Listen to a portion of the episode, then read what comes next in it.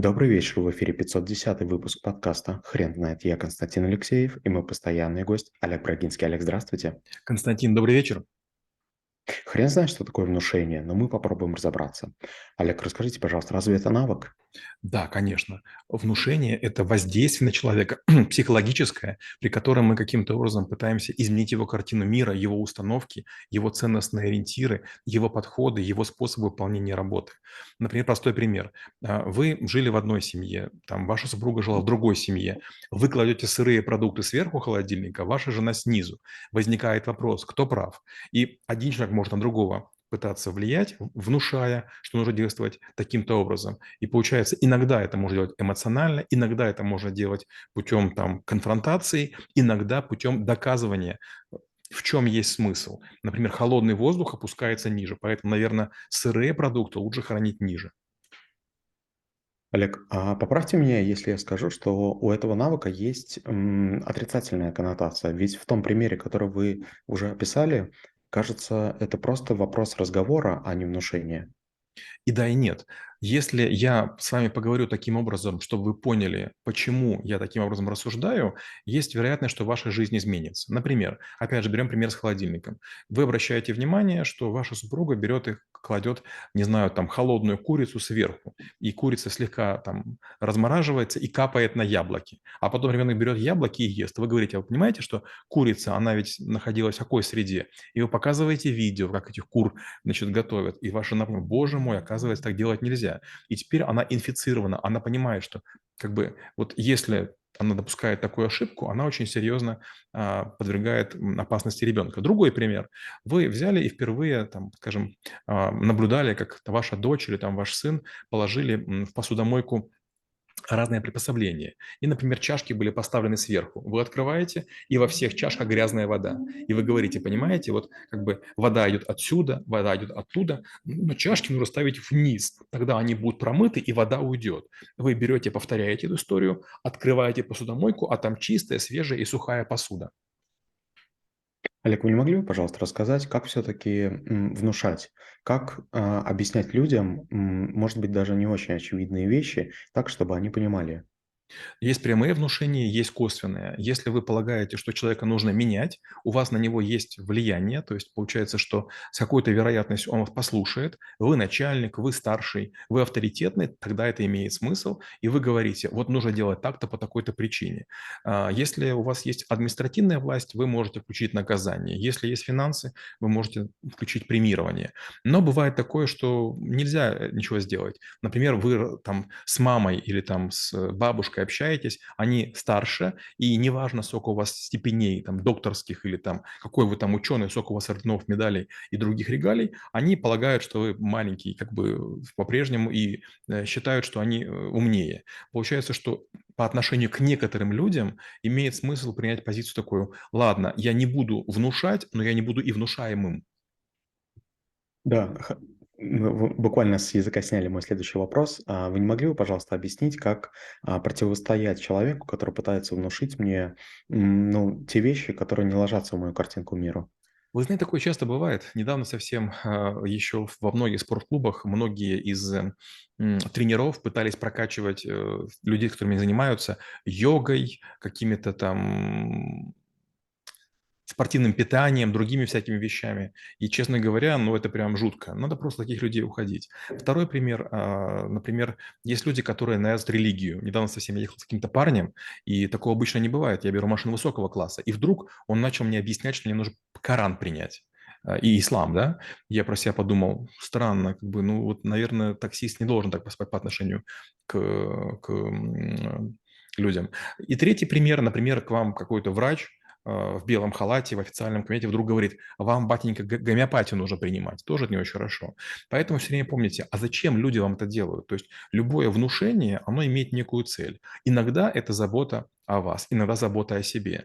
Знаете, есть такая шутка. Спрашивают одного гомеопата, скажите, насколько помогают всякие ваши травки, всякие ваши припарки? Он говорит, не знаю, как вам, но сыну я квартиру уже купил. Олег, скажите, пожалуйста, как не поддаться аргументам человека, который пытается внушить мне что-то, даже если эти аргументы выстроены достаточно хорошо? То есть я пытаюсь понять, может быть, я просто чего-то не понимаю и выстраиваю некий барьер перед этим человеком и, соответственно, не принимаю некоторую действительность. У нас есть несколько навыков: рациональное мышление, критическое мышление, здравый смысл. На этих навыках по-разному мы затрагиваем такую тему, что иногда люди могут быть умнее, подкованнее или образованнее в некой сфере, в которой мы не разбираемся. И глупо, конечно, не корректировать свою картину мира. Знаете, вот есть такой интересный демотиватор, когда показана розетка, вернее, вилка в разрезе. Два провода идет, которые потом скручены, и как бы расходятся в разные вот эти вот штекеры. И девушки не понимают, в чем проблема. Но ведь если так включить, будет короткое замыкание. Получается, вот вопрос, надо ли им объяснять, что этого делать нельзя. Или, например, знаете, есть много дома предметов, которые являются повышенной опасностью. Например, там всякие химические средства, там, не знаю, тирет или там доместос или еще что-нибудь. Вопрос, надо ли каким-то образом объяснять, что надо делать вещи, недоступные кому-то, там, скажем, детям или пожилым людям. И вот это такой, знаете, вопрос на миллион долларов. С одной стороны, мы хотим на кого-то влиять, да, с другой стороны, мы не хотим, чтобы другие на нас влияли. И, честно говоря, и одно, и второе плохо. Попытка влиять может приводить к тому, что мы не понимаем, что происходит. Помните, есть старая сказка «Вершки или корешки». Да, вот что вам нужен, корешки, там, отрепы или вершки, или в случае пшеницы. Получается, иногда, пытаясь кому-то советовать что-то, мы не понимаем истинных мотивов. Например, некоторые женщины делают там такие надутые себе губы или, имея размер 56, ходят в леопардовых лосинах. Нам это кажется жутким, но для них это, возможно, единственная возможность обратить на себя внимание мужчин. Поэтому мы их критикуем, а они находятся на последней стадии, знаете, неликвид брачного рынка. Олег, хотел бы попросить вас порассуждать на такой теме, как внушение самому себе. Как не попасть в эту ловушку и, например, не попасться самому? Ну, допустим, я неадекватно вижу происходящую реальность и убедился в мнении по поводу этой реальности. Что мне делать? Смотрите, вот всегда надо понимать, что в нас борется сейчас с завтра. И очень часто побеждает сейчас. Нам нужно похудеть, но прямо сейчас хочется чипсов. Нам нужно экономить деньги, но прямо сейчас хочется iPhone. Надо выучить китайский, но прямо сейчас хочется посмотреть сериал. И возникает вопрос, надо ли заниматься самовнушением? Я считаю, что надо. Константин, 920 дней мы с вами записываем ролики.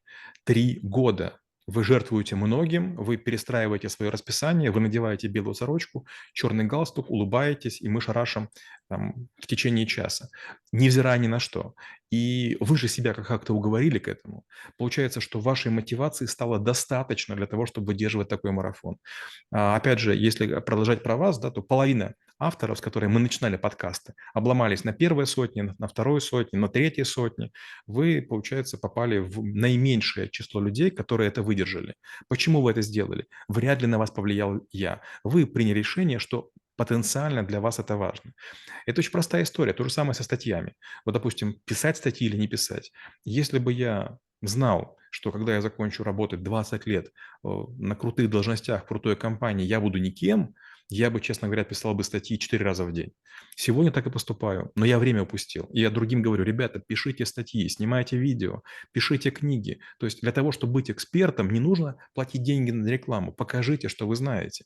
И вот возникает вопрос, смогу ли я кого-то убедить? Не факт. Олег, вы не могли бы рассказать, пожалуйста, у вас есть ли презентации для школы трэблшутеров? Нет, презентации нет, есть несколько навыков, их 36, которые я готов читать с нуля, да, с лета. Это YouTube, это внушение, это переговоры, это продажи. Почему? Потому что я не успеваю писать все презентации. Дело в том, что бывает такое, что, скажем, теория игр пишется очень долго, или там, скажем, концепции управленческие пишутся долго, бизнес-модели пишутся очень долго. А вот такие вещи, как внушение, это просто жизнь. То есть в любую секунду есть масса ситуаций, которые можно можно применить. И она, скорее, эта презентация не очень структурная, а в ней расписано, по-моему, 200 с чем-то ситуаций, в которых внушение или работало, или не работало. И вот по ходу, в зависимости от того, что интересует группу, я привожу или один пример, или второй. То есть, к сожалению, внушение у нас читается не очень научно, а скорее так казуально, на основе кейсов. Олег, и последний вопрос. Расскажите, пожалуйста, в какой момент человеку, который учится трэблшутингу или просто развивается, нужно изучать этот навык? Смотрите, все очень просто. Вот в школу трэблшутеров приходят люди 5 категорий. Первые люди, они просто чего-то прочли, загорелись и хотят на это посмотреть. Они приходят без цели, платят деньги и потом через время уходят. Так называемый интеллектуальный туризм.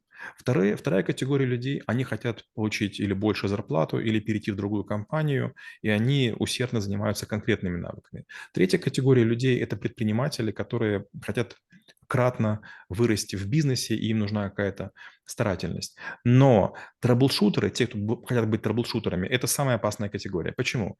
Люди приходят, учат навыки, а потом говорят, а рынок нас не знает, рынок нас не хочет. Все правильно, как бы вы внушили себе, что вы будете трэблшутерами, вы готовы принимать деньги как трэблшутер, а вы внушили ли людям другим уважение?